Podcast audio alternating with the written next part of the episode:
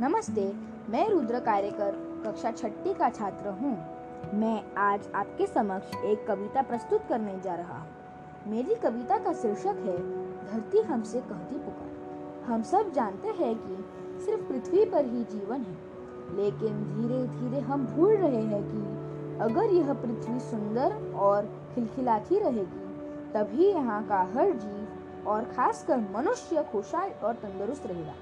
आशा है मेरी कविता का संदेश आप तक ज़रूर पहुँचे। धरती हमसे कहती पुकार। आग बरसती आसमान से, लगी है मचने हाहाकार। जीना है तो मुझे बचा लो, धरती हमसे कहती पुकार। जल थल चारों और गंदगी, फैलाता है खूब इंसान। सुंदर स्वच्छ धरा कर गंदी करे नित अपना ही नुकसान। पास बुला रहा अपनी मौत। करे पृथ्वी पर अत्याचार। जीना है तो मुझे बचा लो। धरती हमसे कहती पुकार। काट रहा वन उपवन सारे। नहीं करता कोई परवाह। दूषित वायु शुद्ध न होती। फैले हर दिशा धुआँ अथा। अपने किए कृत्य से मानव। हुआ कई रोगों का शिकार। जीना है तो मुझे बचा लो। धरती हमसे कहती पुकार। जलचर सारे मरते जाते। नदियाँ बीच रसायन बहता। फ़िक्र किसे मरते जीवों की? पैसे से बस मतलब रहता। साफ़ रखो तुम तब सभी जल स्रोत।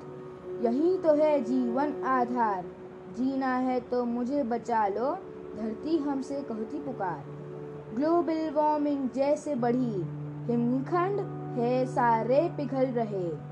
सारे प्राणी खतरे में हैं। कैसे तुमको ये धरा कहे? हालात बद से बदतर होते। कुदरत भी अब हुई लाचार। जीना है तो मुझे बचा लो। धरती हमसे कहती पुकार। सोचो आने वाली पीढ़ी कैसे जीवित रह पाएगी? कैसे किससे बीते पुराने एक दूजे से कह पाएगी? गलती आज सुधारो अपनी। बना दो इस हम सुंदर संसार।